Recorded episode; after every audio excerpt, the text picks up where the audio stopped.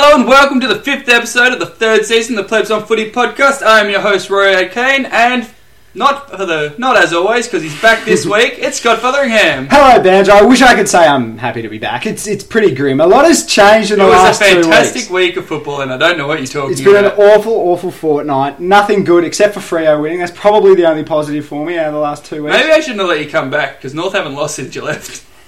I do have to give a little bit of a review on last week's performance. Overall, I was pretty happy with it, but I do have a little critique of Stringer. The only thing I care about is I love my segment, Gold Jacket, Green Jacket. You're quite protective of it. Very much so. Every time I have a go at you, it riles you up. To be honest, I didn't give him permission to take the reins, but that's okay. That's fine. I'm very appreciative of him taking over. You didn't show up. You don't get to criticise. I'm very appreciative of him, so it's all right. But look, positives with the spirit of the segment, North Melbourne were in there, so that's a very big positive, very big tick for him.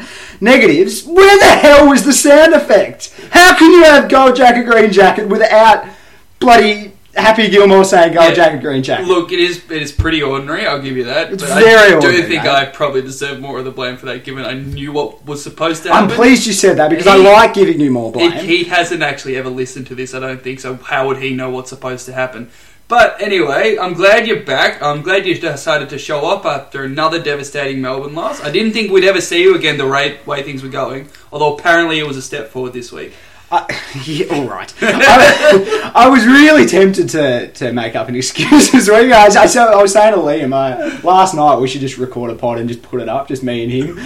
You can't do one this week. Look, I wasn't happy to turn up to this one, I'll be honest with you. I'm not too excited to talk about footy for an hour with you. No, and you're in an extra bad mood. So I'm in an extra good mood, and I've been with you all day, so you've been getting it all day, even though you pretty much begged me not to. Well, yeah, you weren't too bad. I told you just try to hold off being a complete dickhead for this hour, and I can survive this hour. Yeah, I was pretty good all day. I only brought up North Melbourne every third sentence, and I didn't bring up Melbourne too often. Everything was just a reference back to how someone compares to someone for North Melbourne. You say someone, but it was always Ben Brown. It was regularly Ben Brown, I'll give you that. I do love Ben Brown, and Ben Brown is really good, and Ben Brown's going to win the Coleman, and Ben Brown is the best forward in the competition outside Buddy Franklin. Thank God all you said outside Buddy Franklin. All things I've said in the last 3 weeks. All right, are we getting on with it? I think we are. Big things happening for Gold Jacket, Green Jacket this week. I've been copying a bit too. You've called yourself a professional for a long time, and I think this is the first time you've remotely deserved it. This is the most impressive statistical breakdown that has come to AFL since I think they started counting kicks. Yeah, look, I do have to say off the top, just for all the new listeners, this segment it derives from a line of Happy Gilmore, Gold Jacket, Green Jacket, who gives a shit. And we give 3-2-1 votes for the most meaningless games of the round. But normally, look, I've been doing it off a bit of a whim. This troll that you do just then is more effective than any time you say anything about North Melbourne. I don't know why, but it annoys me so much that you continue to do this. Look, I've been copying a bit too much criticism about my choices. You, buddy, took over my segment a couple of weeks ago, so I decided I need to objectify it a bit, and we've got the Gold Jacket, Green Jacket formula. I'm not going to go into detail about it, but we have kind of weighting points for different criteria. You're going to leave out the secrets, herbs and spices, but you're going to give them what the chicken is. Well, the criteria, we go into how much of an upset it was. Look at that KFC analogy to celebrate their 50th year in Australia. You're an idiot. Margin, the quality of the game, media interest, which is like the story that comes out of it, the relevance of each team, the occasion, outstanding individual performances, injuries and reports, and of course the most important one, North Melbourne's involvement in the game. That'll come out quite high on the charts because, obviously it's that's a very all-or-nothing category, I'll give you that. But I just want to proudly announce before we get into the actual votes that North Melbourne is not a part of this week's Gold Jacket, Green Jacket. Even with the effective 10-point handicap, you didn't come up. For the first time this year, or second time because of Good Friday and my hijacking, North Melbourne's not there. For the first time, by your own admission, we're not in it. It feels good, Scott. It feels like we've arrived. Mate, it's actually the first week I haven't been in there. Even Stringer upheld the values of Gold Jacket, Green Jacket. But one vote, they came out in 22 points of relevance on the table.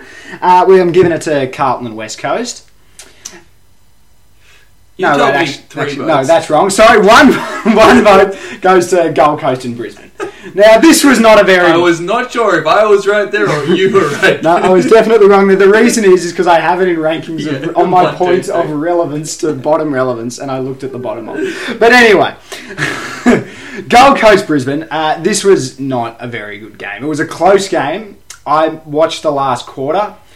It was pretty miserable. Close does not mean good. It definitely doesn't. From what I saw of this game, this just...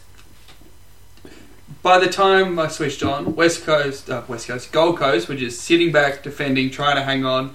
Brisbane were trying to win the game, I'll give them credit for that, but just butchering it at every opportunity. They weren't trying to win the game, Gold Coast, and Brisbane just weren't good enough to get over the top. It was pretty miserable to watch. It was the first time in a long time I've seen someone so clearly try and save the game.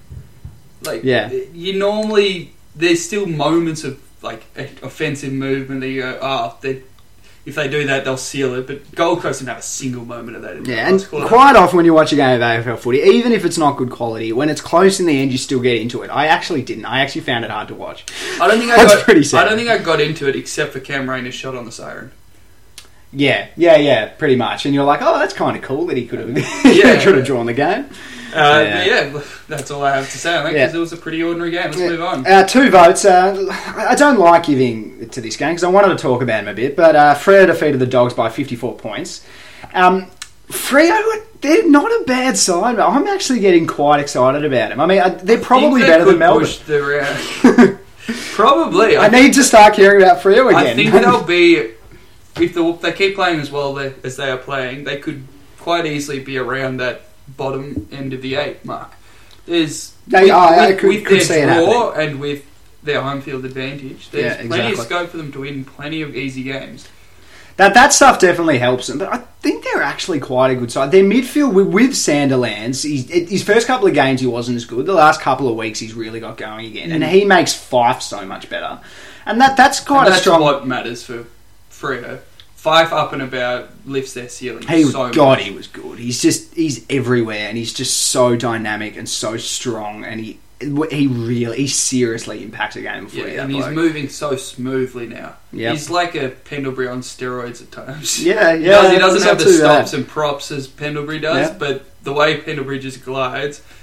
Yeah, I see a lot of that. I can definitely see what you're saying. And Nathan Wilson, I'm disappointed I didn't put him into my top 5 recruits at the start of the year. That has been their biggest problem for a very long time, their ability to move it off half-back.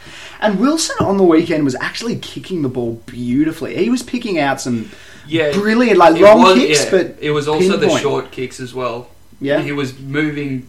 His ability to hit both targets meant he was much more varied in the way he was bringing the ball forward, and that really increases... offensive output. And it takes like one of those kicks and all of a sudden they're running and they're in space and they look dangerous. And then their forward line, they've got, with Walters playing as well as he is, Ballantyne back, and I think he's a good small forward. Brandon Materia is not too bad. That's a good, dangerous looking, dynamic small forward line. They're doing it without Hill at the moment, who just only adds to that run and is probably their best runner at it. So the fact that they were able to move the ball this well without a large factor in what they do with their ball movement is really impressive. The Dogs, though, 2 weeks of them being up and about a bit, we thought maybe they turned it around. Well, I mean, they've now had 2 good weeks and 3 terrible weeks. So I don't think they're a great side. They're a team you have to still turn up against, I think. But they're not great. I'd be very surprised if they manage to scrape into the 8 from here. I'll be shocked if they get any win. Yeah. They're closer to bottom 4 than the 8, I think, at this point. They are. Agreed. But moving on to 3 votes, I buried the lead a little bit at the start, but 3 votes we're giving to West Coast and Carlton. So to those teams we say... Gold Jacket, Green Jacket, who gives a shit? Yeah, I think, to be honest, you did the opposite of burying the lead. You just told everybody what the lead was. Alright. But yeah, this game was not as close as it seems. Yeah, 10 points, very, very 10 flattering. Points, 10 scoring shots is a more accurate reflection. Probably should have been 5 goals regardless. And that includes a late comeback by Carlton. It is much more positive from Carlton, given they lost by 86 points the week before against a not particularly strong side. And I've been positive. Which I'm still willing to say. I've been positive about Carlton all the way through, but I have an excuse now. Their injuries are actually pretty horrible. Yeah, they are. They weren't this bad at the start of the season. They were bad, but not this bad. Yeah, but the top four best in their best and fairest last year aren't playing. Yeah, and that'd kill any team. Yeah, and Gibbs is not coming back, so that's a little bit of a mitigating factor. And Cripps, who they missed all of last year, is. But yeah, there's some. It's tough for them. There's so many kids who just aren't ready yet around the ball and around important areas of the game that they're just not able to go with sides. They're bullied. And on the positive, Harry McKay, they've been screaming out for a key forward to give them some actual spine. And he's actually, I think Charlie Curnow is obviously a better player. Yep. But he's also, because of his mobility and because of the way he plays, he's not as structurally, he doesn't straighten them up as structurally as a real key forward would. Mm-hmm. And I think bringing Harry McKay into the side is really beneficial for that. Yeah, good start for him. Let's not get carried away and build up high expectations for him too much. But yeah, I mean, it could be a pretty long year for the Old Blues with that injury list. On top of the fact that we already knew that they don't have a lot of depth. Their VFL team has been getting utterly flogged. Yes. Week in, week out. We knew that was a problem. So you take a few players out of that team. That was always going to hurt them. But I still reckon there's a little bit of talent on that list, and they'll get there eventually. Yes. For West Coast, a tick box win, not much else. Nice win in Melbourne. It doesn't really put away the MCG hoodoo. But good on them getting a win. Yeah, exactly. If they had a loss, it would have been pretty devastating. But they're second on the ladder and building quite nicely. I don't think that's reflective of where they sit in the competition, but you can't really argue with their results so far. Yeah, I mean, they're definitely not a top-of-the-table team, but they're starting to look like at least a middle-of-the-rank team. Yeah, that's how they're playing. So much better than I thought they would be. Yeah, anyone did. I thought their midfield had just been shot to bits and they wouldn't go to survive. But I've been proven wrong very quickly. Anyway, let's get to the more interesting games of football. We're going to start with Friday night's cracker, which is not surprising given it didn't involve Carlton. We've got Adelaide defeated Sydney by 10 points. This is a seriously good win by the Crows. Absolutely. We're talking about injuries for Carlton. Adelaide decimated at the moment, and to get Adelaide are worse off than Carlton are, I think. I'd say Adelaide have more ammunition to cover those injuries. Absolutely, because they have more depth. But the quality of players out. Yeah, the Crouchers, Sloan, Eddie Betts. Yeah, that's pretty horrible. I heard someone list off who they had missing from that game. It had Sloan, the Crouch brothers, Eddie Betts, like stars of the competition. Then David McKay. Yeah, but he'd still be the best 22 player. So he is still someone. Best 22 player, but it's like. Something doesn't add up there. I think this was watching this game was the first sign of what I noticed across the whole weekend of, I think we're getting to that point of the season where coaches are really starting to grab hold of the game again. The first few rounds, there was some crazy frenetic footy of just players getting excited. Really high scoring.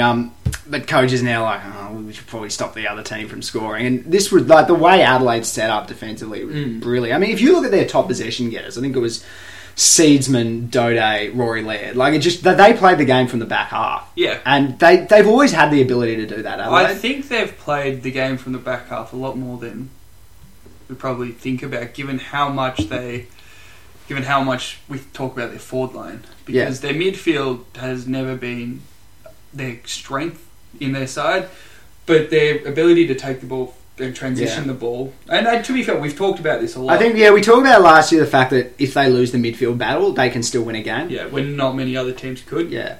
But I think you're right. They are possessing it a bit more back there because Laird is almost unprecedented in the amount of disposals he's getting back there. Something a little bit worrying from a Melbourne supporter's perspective.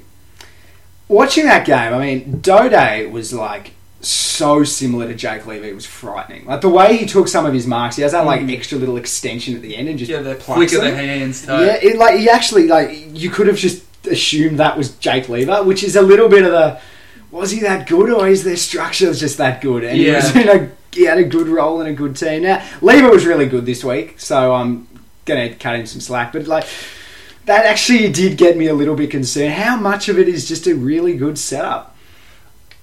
I think a lot of it is, but I think that's a lot of defence in general.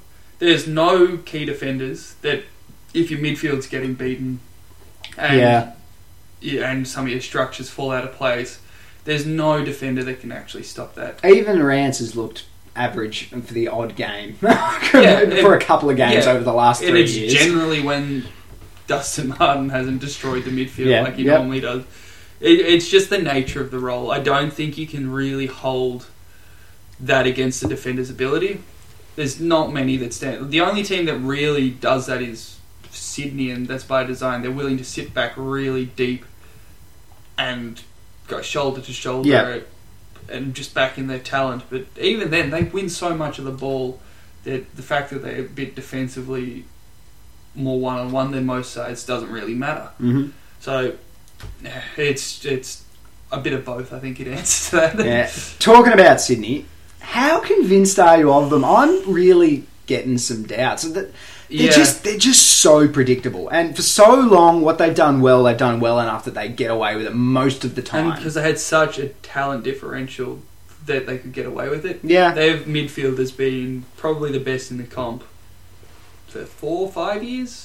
Mm-hmm. How long? It's just it's been phenomenal, and there's so many champions through there. They've got both stars and they've got depth. Yeah, but now the stars are sorting to... They're having... Hannebery hasn't been good for about a year and a half now.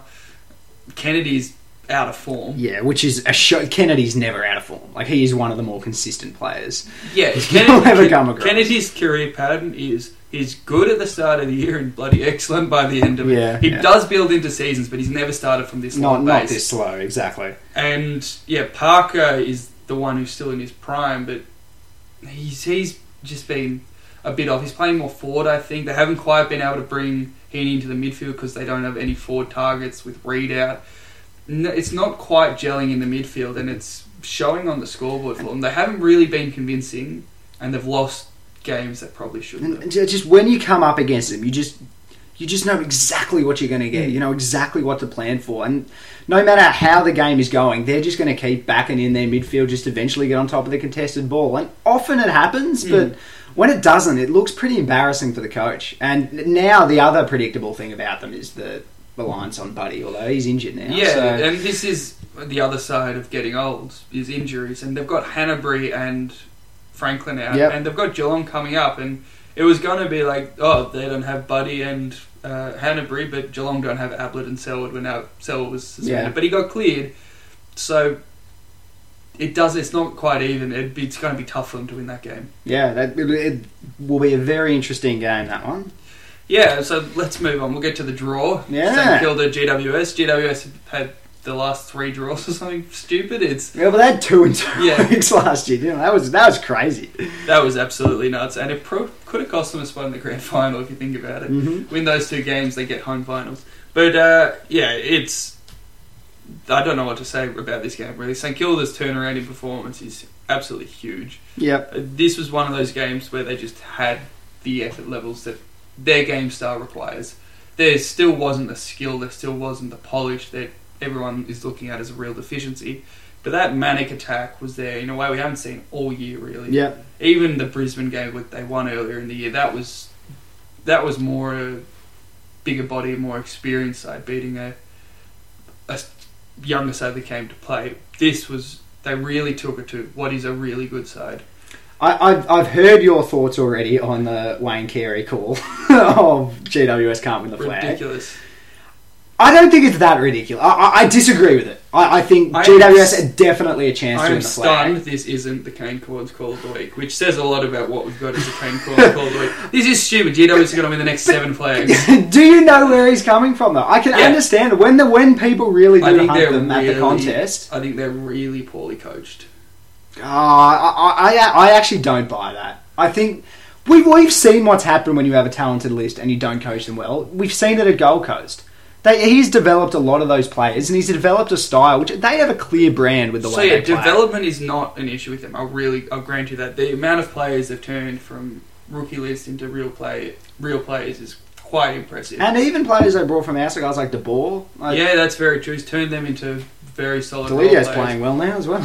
Yes, that is a big takeaway, actually. He's looking a lot close. The closest we've seen to Richmond Delidio in his entire stint there. He's damn good at his best. He's actually moving well.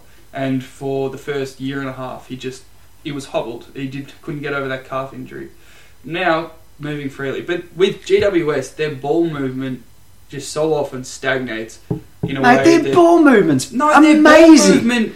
Their offensive ball movement when they're on the front foot is amazing. But there's a difference. Amazing. Yeah, it is absolutely stunning. And their delivery is fantastic. And when you get isolated situations where Cameron can lead to the ball, Patton can lead to the ball, even Toby Green, who leads up with the ball a lot, that works really well for them. But every time they're on the back foot, they cannot work the ball out of defence that effectively. I was raving about Whitfield earlier. He's just stopped. It's been dramatic the way he's dropped up. He's still getting the ball, but he's not getting the mark and then accelerate through the midfield and straighten them through the midfield, open up these situations. They stagnate. The ball gets in Nick Kane's hands and he has nowhere to go. It's their switch. If it doesn't come off, there's just nothing. It is, and that's like a lot of sides, but it just shouldn't be that bad for them. Is that a coaching issue? Like, well, we know what they're trying to do, and when they do it, it's bloody good. Is it a players panicking when the heat comes up, and when they start hunting of the contest, they panic and get on the back foot? It's not about panic, because I'm talking about these uncontested situations where instead of using the precise foot skills they've got to hit targets, or even just to get any go forward and really put pressure and put the defence on the back foot, they just sit it up and say, Patton will create a contest. It's almost Sydney-like in a way, how they're just willing to back in a contested ball that they're not so good at that they should do that. They have so many more strengths comparative to the rest of the competition on the outside than they do to the inside that I really think they should be focusing on that kind of ball movement when they have uncontested situations rather than dragging the ball back into contested areas. Okay. I think I know what their brand is, and it's bloody good, and I think that I don't think the coach can be blamed for what happens to them. I think there's a little bit of they do panic a little bit when the heat comes on. The only time where I've seen them really stand up in that situation was a couple of years ago, qualifying final against Sydney, which that was a hard contested ball game, and they out. To be fair, they didn't shy away in the prelim that year against the Dogs either. That was just they were better a couple of years ago. There's no doubt. That's the best they've been. Which is an indictment on the coach. You complain about... They have lost some experienced players though. Who? Like, what have they really lost from that side? Well, Heath Shaw and... Oh, no, he's still playing. Mumford. Yeah, but I guess Mumford always seemed to be so important because of the contested stuff, but I just don't think it should have been that big a drop-off. You're looking at Melbourne's list going, how have we gone backwards year to year? I think you have to say the same thing about GWS. Yeah, I don't think he's a poor coach. I just can't say that. I think he's closer to Brendan McCartney than he is... This sounds bad because I don't rate him as a coach. Luke Beveridge. He's not the guy... I don't think he's the guy that gets you to a premiership. The way he's coaching. But yeah, that was a strong rant. Let's move on. I wasn't expecting to go so hard on that. Geelong defeated Port by 34. Speaking of great wins and speaking of great coaching performances, where the coach is really getting a handle on it. Like, they... Geelong have always been a very good defensive side, and I think I've been a bit harsh on Chris Scott in the sense that when I've watched them play, I've thought the defence sets up well because they have a lot of experienced players down back. This was an old thought. Yeah, your game doesn't take it anymore. And I think, but the way that they move the ball forward, it's very plain, and I've never really seen an identity or had an idea of what they're trying to do. We criticise that a lot because they seem to go to the pockets a lot. Yeah. But I think he's a damn good defensive coach, I've decided. Like, with the outs that they have in their backline at the moment, that was one of the stronger defensive performances I've seen. They completely stifled Port Adelaide. Relying on Jack Henry as your number one key defender. And it's working. And then Tom Stewart as the more experienced, but undersized. Colin Jasny, slightly more experienced, but undersized. The fact he's doing this with kids, and like we got a question on this, how good are Carlton's kittens, which is an amusing little bit, but... Geelong's kittens, you said Carlton's. Bloody hell. The cat kittens. One too many beers.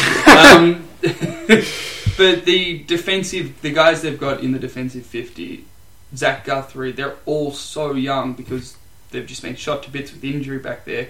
That is quite impressive. Yeah, Port Adelaide feed off momentum. Like we talk about their running game, but they're also, when they're up and about in a contest, like they're just powerful. And when they get momentum, they just go with it, and they're unstoppable. They could not get momentum at any point during this game. They ended up just switching the ball around because they never had anything to get going to. Yeah, they never found any space. I think they're one-way runners. They run either very well defensively, but can't get forward. Yeah. Or run very well offensively. And because they're so on... When they do, they're so on top that it doesn't matter what they're doing defensively. Yeah, perhaps. But I think they really struggle every time it's taken to them to really find an option. And that's, I think, where the flag-track bully kind of syndrome comes from. Yeah, yeah. Because every good side that doesn't let them just roll through... That's true. That is true. I think their offensive game plan is so based off clear possession out of the clearance that... It doesn't work when that breaks down. It's feeding off momentum, and if the momentum's not there, then they look poor. Absolutely shattered with Ryder out. They look half the side, which is incredible. It was funny. Their first week without him, they had Charlie Dixon in the ruck in a wet day against Sydney, and they were great. Mm. Since then, you're right. It's been shocking how much worse it's made their midfield look. Barely beat Brisbane, who didn't score the next game. Lost to Essendon, who have looked awful the last month, and lost to a Geelong side that is only fielding half a side. Like, it's not a good form line. I was so hot on them, but God, they're just so similar. The last few years, they've been so frustrating. Their best is so good, but you can just never place them. I always have in the back of my mind, if Port Adelaide click, they could be great, but they just never quite do it. No, and they do. I'm not willing to write them off yet, because Ryder's out and... To be honest, we haven't seen a Tom Rockliff that's been half of what Tom Rockliff was at his best. Correct. If they get both those back playing well, it's completely different, I think. It is that dominance will be there more often than not, and they will be up there with the best sides, and they will have moments in games where they can get that dominance, regardless of who they're playing against. But without those guys, they're limp in comparison to the Port Adelaide we were expecting. Now, Lindsay Thomas, mate. He is a dead set flog. Don't be a racist, Scott. Oh, come on. Stop with your bloody racist rubbish. Mate, he's played one game at his new club, and he got rubbed out for 4 weeks for two separate incidents. That's astonishing. If it was any other player, the incident that happened would not have been coloured the same way. It was called a dog act for a bump. There has never been a bump in the history of the game that has been ridiculed as much as that bump was. And if you don't think there's a little bit of Adam Goods about it, you got your head in the sand. We're not getting into political discussions. However, I agree with you that this isolated incident, whilst it was pretty bad, it was nowhere near as bad as they hyped it up to be. However, when you watch the game, Lindsay Thomas was trying to whack people left, right and centre.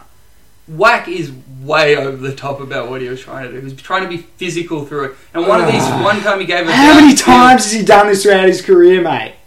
Like 4. It's less than Sicily's done in 2 years. Nobody calls Sicily I'm the... I'm not supporting... Yes, they do! People were saying Lindsay Thomas should be kicked out of the league. And yes, it was one random guy on Twitter, but still. Some guys... I'm sure someone on Twitter has said that about Sicily as well. People hate Sicily... Every bit as much. No, they do not. It's just Sicily's been around for 2 years. He's been doing this for 2 years. Lindsay has been doing it for 15. How long has he been around for? No, he's definitely not that old. Well, it's over 10. I think he's like 11. He's not that old. Mate, that is hilarious. Lindsay Thomas. That he could come back for one game and do this. It is funny. I forgot I didn't care about him. I forgot my hatred for Lindsay Thomas. And you watch one game, you're like, my God, he's an asshole. You know how messed up this situation is? Campbell Brown was the person who spoke the most sense about it. Like 17 different commentators I listened to went... Oh, this is one of the most disgusting things you'll ever see on the AFL field. When they were playing, it was bloody legal. Do you want Campbell Brown on your side talking about dog acts? That's how bloody messed up the situation is. But of course he's going to be sticking up for the dog on the field. He felt sorry for himself when he got criticised. Yeah, that's his point. He was on Talking Footy and he said, I got called the dog and it stuck with me for the rest of the year. And I was like, Campbell, you got delisted from a club because you hit one of your teammates.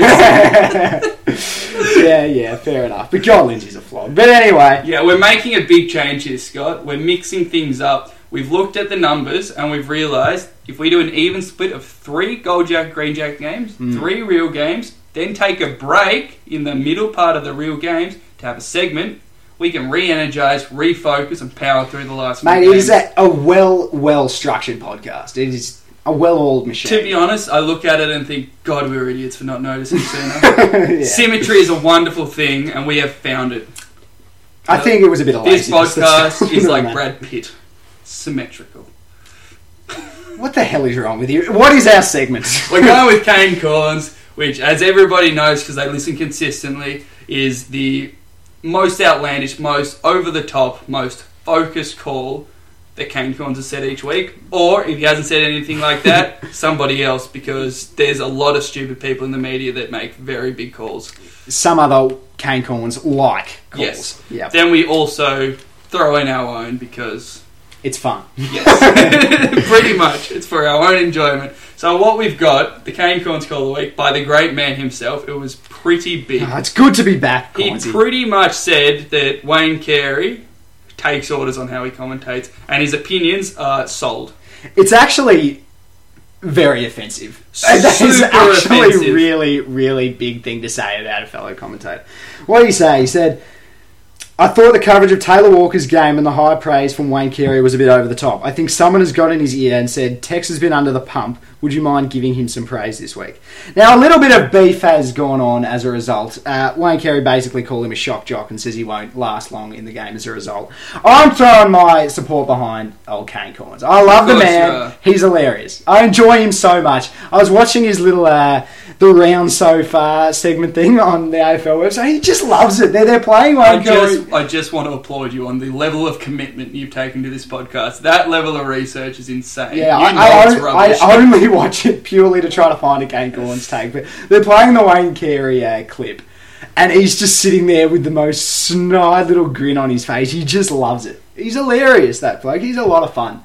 And good on him, and I think he will last in the industry because I think he's quite a good shock jock. Yeah, I think if anything commercial radio in Australia has taught us is that shock jocks last a long time. Exactly. Kyle and Jackie O are still here, and they made someone commit suicide once, which actually happened. Yep. It'll work for him, and he's doing a good job of it. So hopefully get stuffed, Duck. Hold on, I'm on Duck's side. Oh, no, you're not. I know commentary is for sale, but saying the opinions within your commentary are for sale, that's a stretch. That is too far. Duck is a man of integrity. He only committed a few sins in his life. But as I always say about Kane Corns... Speaking of an actual fuck, though. That's what a real one looks like. Not Lindsay Thomas, who does a shitload of charity work off the field. That's my unbiasedness. The reason I support Kane Corns isn't because I agree with him saying that and think it's fair enough for him to say it. It's because I know he doesn't actually believe it. And I find it very amusing that he likes to stir shit like that. Okay, that's a fair argument. So good on him. But anyway, we're doing our Kane Corns. Yeah, I'm going to take it off because I've got some fire here. I don't know what you're going with. I've held it from you. Oh, I've been looking at Melbourne's performances recently. And something needs to be done. Simon Goodwin needs to be sacked. Oh, right. You need to bring back Paul Roos. Your defence has gone to shit, and you can't score either. At least get one of those things right. Have a defensive coach. Paul Roos could also not coach offence to save himself, but you'll get one thing right with Paul Roos. Look at his work on the couch. He's still switched on. He's still analysing the game, and he still likes Melbourne because he talks them up a lot. Bring back Paul Roos, you might make finals once. I'd bloody love to bring back Paul Roos. I've got no issues with that. But, calls to sack Goodwin are just ridiculous. He's gone backwards. You've said. Yes, he has. But none of his tactics are working. You keep telling me he's doing all the innovation. He's got a small forward line. He's got people off the back of the square. He's doing this sexy ball movement, and you're not scoring anything.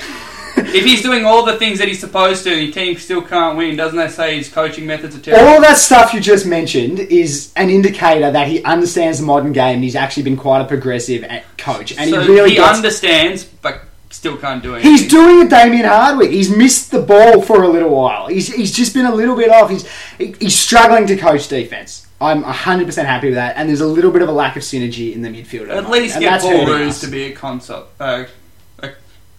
Jesus, I've lost the word. At least bring him in to be a consultant. I'd be very happy. I'd be very, very happy with that. But anyway, my Kane Corns call is getting back to my past a little bit. I enjoy this old one. Eddie Betts is not in the best five small forwards in the competition. This is rubbish. This doesn't even deserve to be mentioned in the Cane Corn segment. Has he kicked 2 goals this year? I know he was injured this week, but he'd kicked 2 goals to that point. I think it was 3. Either. You know who else has kicked 3 goals? Charlie quiet. Nixon. Although he's not in the top 5 key forwards, so maybe. Eddie Betts was never that good. He was always a very overrated player. He was one of the best. 60 goals like 3 years ago. He would have been in the top 5, but he's not the best ever. Do you know how many small forwards have kicked 60 goals in a year? Well, how many have kicked 50 from the goal square, mate? Yeah, exactly. That's a talent. It's not a talent. I'd much rather have someone set it up. But players who are better, Toby Green is clearly a better small forward. Yes, and that was true last year. Michael Walters, on form, is a mile better. No. Michael Walters is absolutely killing it. A mile better. Mate, he's a very underrated. A mile better. Yes. On exposed for yes, this year he's been clearly better. Sirioli is better. But you don't lose all your worth. If we're going on this year, Sirioli's not going to play for 8 weeks, and this year that matters a lot. Yes, but if he was fit. Well, then we're talking about Eddie Betts, who clearly hasn't been fit yet. Eddie Betts was fit for the first month, they didn't kick any goals. It was clearly. Sirioli is a better player. Luke Bruce is a better player. I like Luke Bruce. I like and Bruce. Charlie Cameron, I think, is a better small forward these days. He was a pretty good recruit, wasn't he? He was an excellent recruit. Yeah, so I really like Charlie Cameron and I really rate Luke Bruce, so I'm not going to argue those to, you know, not be a hypocrite. But the other, 2 of those were wrong. And those 2 are the best. Never mind, we're moving on. And Jeff Garland as well. And Dean Kent. I can't even, seriously engage. Don't be kid. Now let's talk about a team that's really doing a hard week. Coming out of nowhere, 3 years of finals in a row, take a step back, just have a slight down year, come back, win the flag. North Melbourne defeated Hawthorn by 28 points. You reckon it was tanking last year, dude? Absolutely. Is that your take? Absolutely. We just needed a year to reset, to just quickly look at the field, get some tactical advantage, which we clearly got because Brad Scott is a genius. He's absolutely nailing it this year. How good do you actually think you guys are? You've definitely exceeded my expectations. You have been very, very competitive in every game, and you pulled out a couple of really good performances. You cannot possibly be that good. This will not last. So your next month, you won't win a game. You've got a tough run ahead. I think we're a chance in 2 of them. Who have you got? Port Adelaide, Richmond. Port at home, and I think we're a chance because they don't have... No, they'll beat you. They don't have Ryder, and they don't have Rockliff and Powpepper, and they're quite out injured. Then we've got Buddy, Sydney, and they might not have Buddy and Hannebery still. It is in Sydney, but they haven't played well there anyway this year. And then, we got GWS and Richmond, which we're definitely going to win. You won't win one of those 4. We are a chance in the first 2. But anyway, let's talk about this game. Oh, no, to answer your question, I think if we go healthy the entire year, we might come 8th. Our depth is shocking. We need to have the greatest run of all time. And that includes, Jared Waite not getting hurt, which we know is not going to happen. That's a shocker. And if that happens, we might come 8th. Okay, you're not getting too carried away. I mean, that's a little bit, but you're not getting too carried away. No, but from 8th, we're going to win the flag. Shut up. We're going to be Richmond and the Bulldogs put together. All right, well, could you just do your stupid little rant? No, I wanted you to do this year. Let's join in this journey. You haven't said a good thing about North Melbourne all year. I want you to come with me and just give us a compliment. You have a hopeless list. You are an irrelevant football club. Our spine is better than yours, and we tore it apart. You're an irrelevant football club. However, you have quite a good coach. He's got more out of his list than he should have got for a very long time now. You guys were no better than good, and you made 2 prelims. Right now, your list is awful, and you're not a bad side. That's good awful. Coaching. It lacks the star quality through the middle. It's awful. You've got the only player I'd want out of your team would be Ben Brown, Robbie Tarrant. I honestly wouldn't even want anyone else. That's just ridiculous. Scott Thompson. Okay, maybe Majak, because our backline's horrendous. Majak's been so good, though. He's actually slightly better for us. He's doing a Liam Jones at the moment.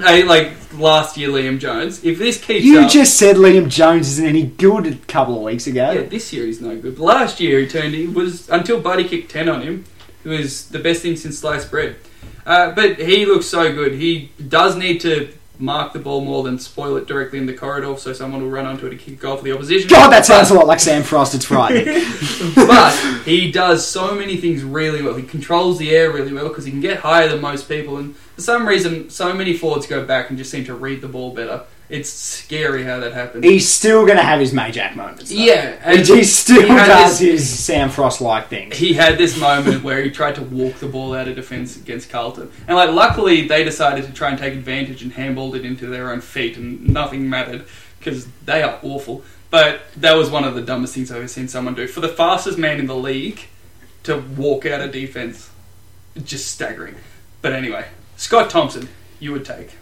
Oh. And we have plenty of peripheral... Are you serious? I wouldn't be excited about getting Scott Thompson. All-Australian Scott Thompson. Oh, righto. How old is he now? 31. I wouldn't bother. You wouldn't bother fix, like, your biggest issue. That's why I want Taron and Majak. We have... What we do have is a lot of peripheral players that are solid. So we don't have the stars, but we've got... Instead of having a kid at half-forward flank, we've got Sean Atlee, who's averaging 20 touches and a goal this year. He's not great, but he's good. And that has made us competitive in a lot of games. And I think a lot of the people that were looking at our list and going, there's nothing there, they won't be competitive, were discounting how easily you can get to solid if you're a bit more mature and a bit more experienced. In a serious take on why we're doing better. All right, that's fine. You haven't been too carried away. That's fine. But anyway, can we move on? When we win the flag, I will be. No, we've got to talk about Hawthorn.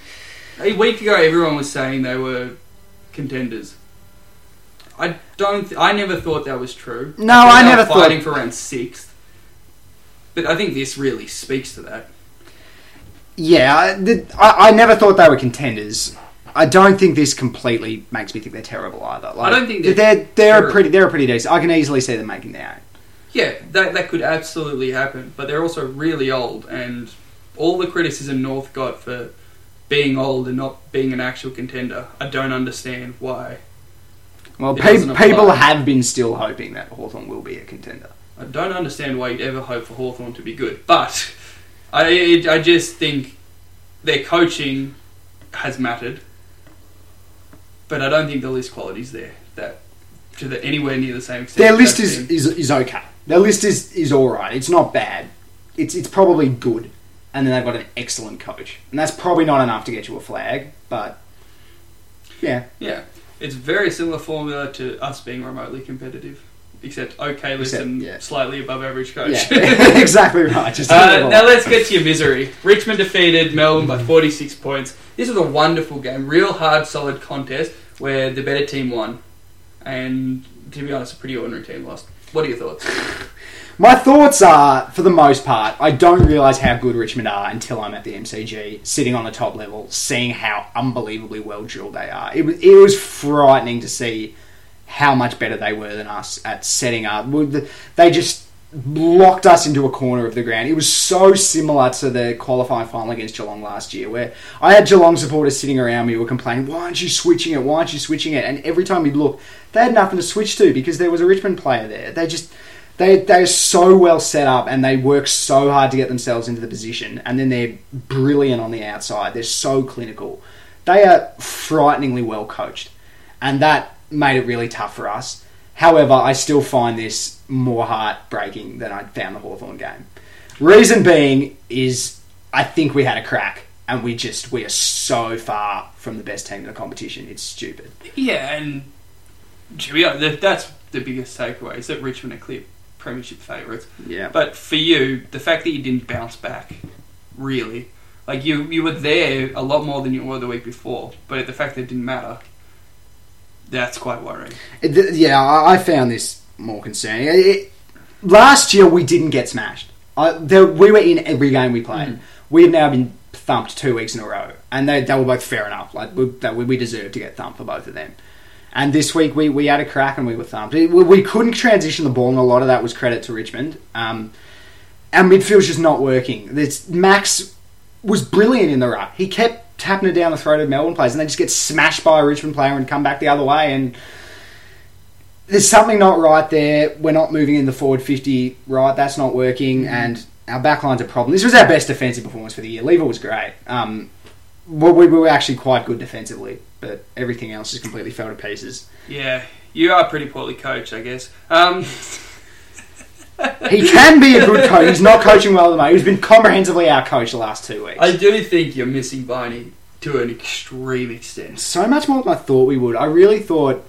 we have midfield depth. You can say we don't have the stars, but we have depth. And I thought we can cover one or two injuries to the midfield. But God, his leadership and his hardness is so important. Yeah, you don't have the kind of midfielder he has. You don't have anyone like him. And he's shown himself to be hard. So he's shown why he's your captain with the fall off that's happened since he's gone. Yeah. There's just not enough two-way running in your midfield that is capable. Like, what he brings offensively is good. What he brings defensively is good, and it's frenetic. Yeah. And there's just not that energy around the ball anymore for you guys, and it's really showing. Yeah. Let's put you out of your misery. Yeah, can we move to Anzac Day. I've never seen you so defeated. It's wonderful. Actually, no. When you lost to the North last year, both times, that was pretty bad. That was pretty bad. Collingwood defeated Essendon by 49. A pretty comprehensive win. What's your takeaway? Collingwood good or Essendon shit? I'm really hoping people rip into Essendon as much as they've been ripping into us the last couple of weeks, because this was every bit as poor as we have been. This was really, really bad. This game was like almost... This was so similar to our game. It's nearly the exact same score too. It was almost the same score. Both games were quite good for the first quarter. They were quite exciting, intense games. And then Collingwood, similarly to Richmond, incredibly well drilled. The only difference was... when we got locked in, we literally just kept trying to kick it down the line and trying to find a way that way. Essendon tried to switch it, and then Collingwood had moved their zone over. Wouldn't work, and they just switch it back. And it was literally just watching Essendon kicking it back. There are some phenomenal defensive numbers for marks and kicks between their key defenders and their halfback flankers. Yeah. If you have a fantasy side, tell you what, get one of those guys, because they do not kick the ball forwards. Well, this game at least. It was incredible how little... structure they had going forward. They never had anyone to kick it to. They did not have enough people forward of the ball. It was only Joe Danaher, and I think they were trying to get over the top and get over the back, because we've seen them do that at Etihad. They're really fast paced, but without McKenna and without Fantasia, they weren't quick enough to do it, and their ball movement is not good enough. There's Hebble's disposal, it's not quite there. Merritt's disposal is hit and miss, and not through skill, but more through intent. Mm. It's too often he just goes sideways. Zaharakis couldn't get any drive forward, and that's pretty what he's good at, is moving forward out of the stoppage. Just none of their midfielders were able to get any focus on board movement. They won the clearances convincingly, and it didn't matter, and that's fantastic for Collingwood. Yeah, two things. I think a lot of credit has to go for Collingwood for stopping the way that Essendon are trying to move the ball. Mm. And also, the way that Essendon try to score relies so heavily on them being dominant in the midfield. Like, they have to be dominant to get it in quickly enough for the space out the back. So that's why they look so silly. There was occasionally Danaher would hit up on a lead, and you'd be like, oh, they actually look quite dangerous here. That looked really good. But that happened about three times. And there was no one for him to kick to. He'd hit up, it'd be 70 or 80 metres out. He'd look around, no one. There'd be two Collingwood players zoned off deep, and if any Essendon player was going to run into it, it wouldn't matter. They wouldn't have the space. Yeah, it's a terrible sign for Essendon, because unlike the Bulldogs game, they came to play. They weren't not there. They just didn't have the ability to beat Collingwood. Again, extremely similar to us last night. It was a fantastic display for Collingwood as well, and their forward line is looking a lot more structured. Mason Cox played pretty well. Tap forward's a good tactic, although he actually took some marks this time. Bucks wouldn't have been happy. He's not good, but being average is what matters for their structure. Yeah. Same with Reid. Reid, I don't think he's a good key forward. He's a better defender, but he makes them better when he's forward. Exactly. He is solid as a key forward. And with their smalls around it, Stevenson is fantastic. Yeah. That kid has something special. He does. He's got a little bit of question marks on his short kicking, but pretty much everything else he does is interesting and good. I said to you today, last week during the Adelaide game, there was one contest where he went up, really good aerial contest, crumbed his own ball and kicked a snap out of a pack for a goal. And I'm just like, there are not many players who can do that. Like, that's pretty special. No, and he did this one today where he got the ball. He's got really long arms. He was waving it around out of defenders' reach, and they all sort of fell over around him. He snapped the ball through because he's just so composed. And that is, to get that out of a first-year player who's not yet ready to be a midfielder, but will be in time when he puts on a bit more size. that's just a win. Yeah. That kind of flexibility is fantastic for Collingwood. Yeah, a little bit worrying, the old Pies. A little bit worrying. They are a lot better than they have been the last 2 years. A lot better. So much better defensively. It's ridiculous. Yeah, I think it's a little bit of addition by subtraction with Taylor Adams going out of the midfield because their ball movement is a lot crisper. They had too many players they couldn't kick in there when Adams was there as well. And being a lot classier going through the midfield, I think has helped them going forward. I'd still chuck Taylor Adams back in there quite happily. I think you would, but you'd want to work on the balance. You want to work on having someone forward, Trelaw forward when he's in the midfield. You don't want too many players that can't kick the ball. Yeah. But anyway, let's move on. Let's get to a segment. A bit short on time. Thanks for making everyone know you want to get out of here. We've got top five. We're going best teams to watch. This was tougher than I thought this was quite upsettingly tough to actually do teams I like to watch. I do not like football as much as I thought I did. Look, let's be honest, I really just hate a lot of football teams. I'll start. I would be worried about this because it actually finally seemed quite boring to watch. But I'm giving it, just sneaking in, I'm giving it to Sydney purely because watching Lance Franklin, is when he's playing well, is the best, most exciting thing to watch. So that just jumped him above all of the other quite boring vanilla teams. That is 100% true. And I think Luke Parker occasionally does something special and Heaney occasionally does something special. That's about it. That is about it. Dane Rampy has a cool moustache. That's the extent of it. And then they just bloody smash in. Yeah. I couldn't really give you anything more than that. I went Richmond for a similar reason. I love watching Dusty. Guy is unbelievable. I also... I said this to you earlier and you didn't understand. I like watching Jack Riewoldt a lot. His work across the half-forward flank, I really like his I think he's pretty boring. I think, well, these days, he's just such a team player that he just plays around. I just think he's so damaging across the half-forward line in a way that really unlocks their forward line.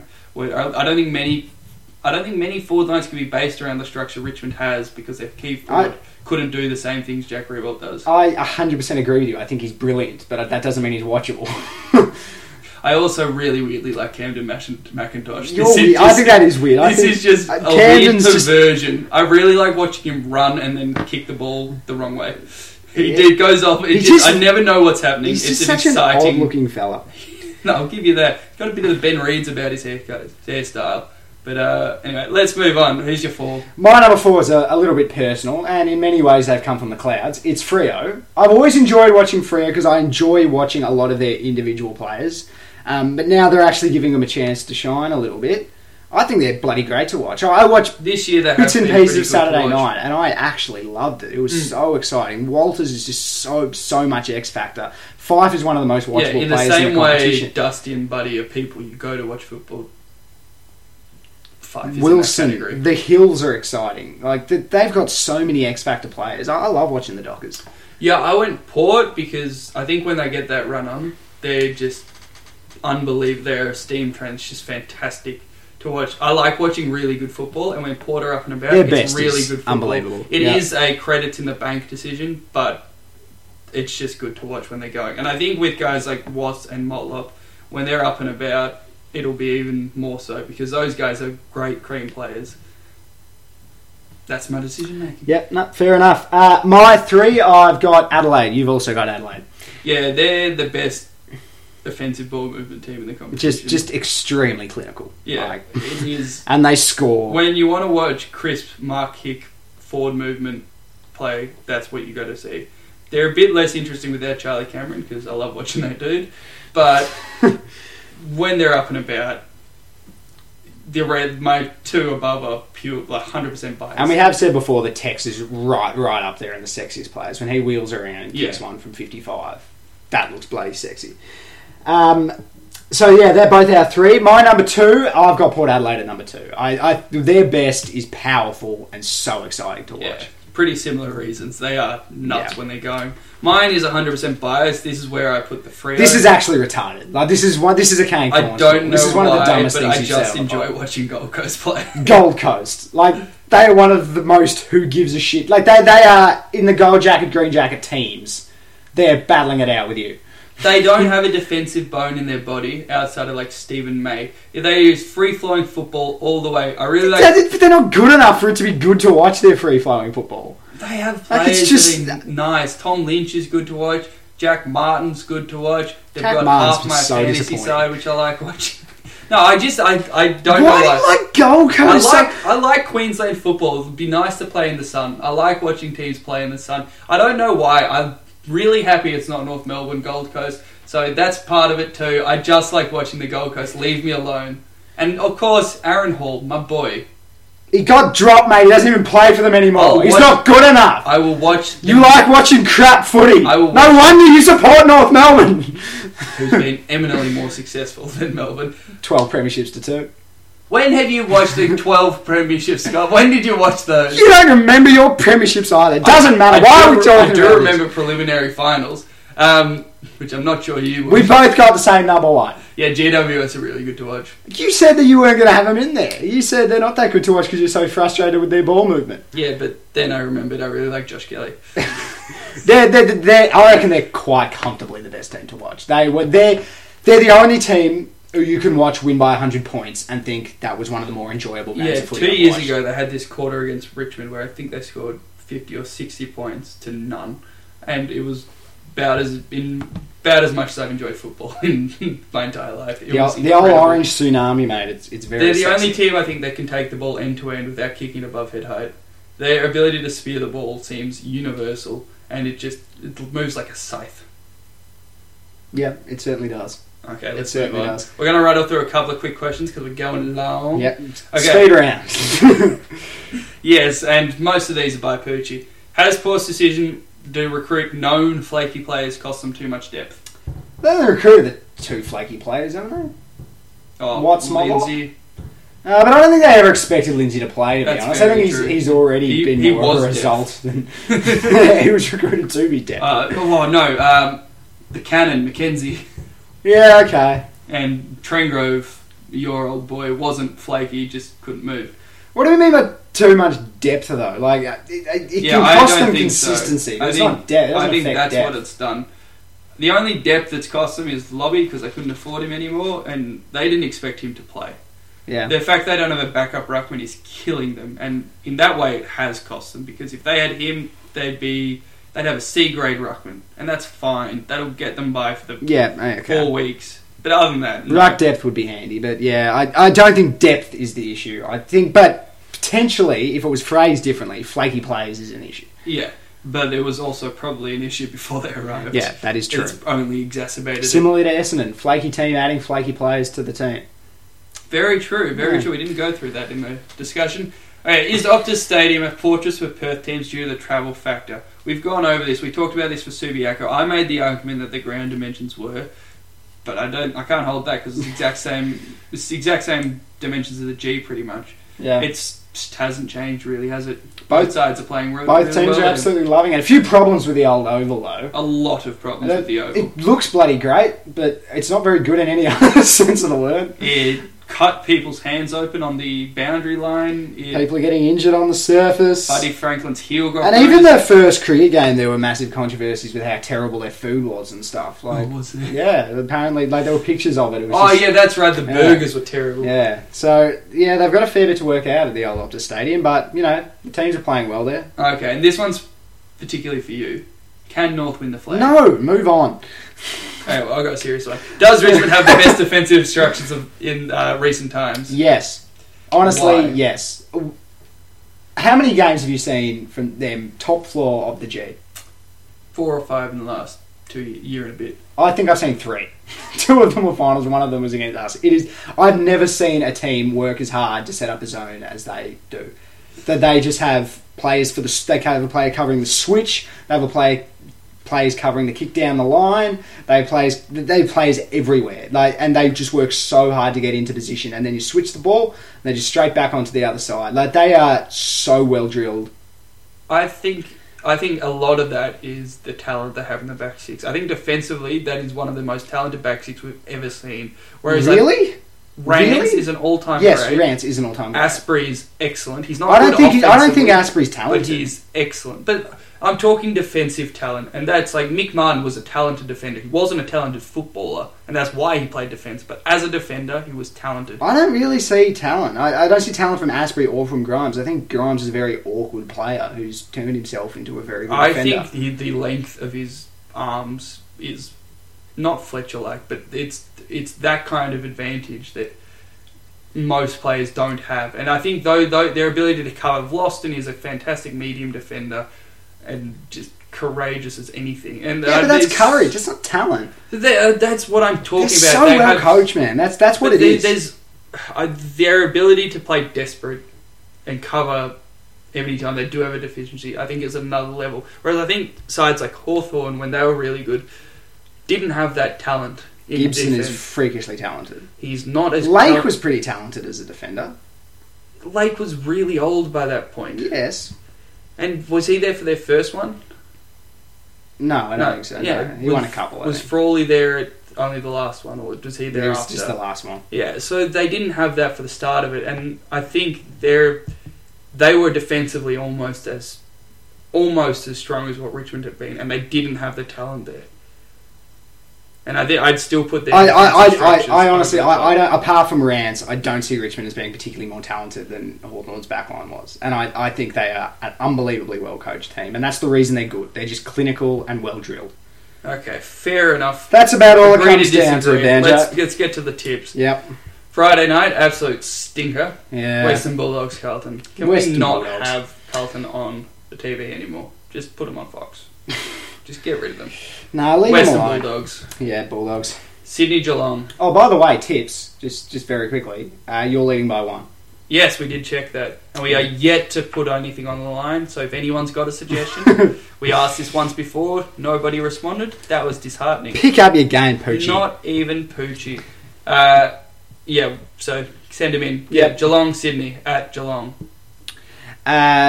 Geelong. Yeah, without Buddy. But that's a very interesting game. Without Geelong. Buddy and Hannebery. Yeah. You got to go Geelong. Yep. Sydney have a very good record at GMHBA Stadium. North Port. Port Adelaide comfortably. North Melbourne comfortably. Actually. I'll tip North. Yeah. Not comfortably. I'm looking forward to tying up the tips again. Yeah. GWS Brisbane. Jeez, that's a stinker. GWS. Hawthorn St Kilda.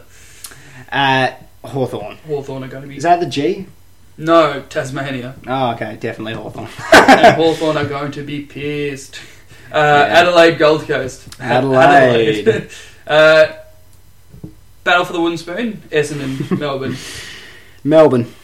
Ooh, brave, but also Melbourne. Mm. Collingwood, Richmond. Fuck, that's a good game. Richmond. Yeah, Richmond, but I'm hopeful... Collingwood are the kind of side... I want to see a weakness in Richmond because I don't want to see another Richmond premiership. And I'm hopeful Collingwood's midfield is the kind of side that'll be able to really get to Richmond. That'll be an absolute cracker. There'll be a pretty fair crowd at that game. Yeah, that'll be nuts. Yeah. Then we've got the derby. Freo, West Coast. Hills out. Taberna. You got to go Freo. Don't be... Freo. Yeah, I'm going West Coast. Changing things up. Anyway, that's it for the Plebs on Footy podcast. Thanks for listening. Good to have Scott back. Appreciate you. Sucks to be back, Banjo. But yeah, any takeaways? Ben Brown for the Coleman, take it to the bank, and North for the flag. That's what you're betting on, right? Shut up. Send in your what you want us to do for our bets for the tips. Send it in, team. Yeah, absolutely. Thanks for listening.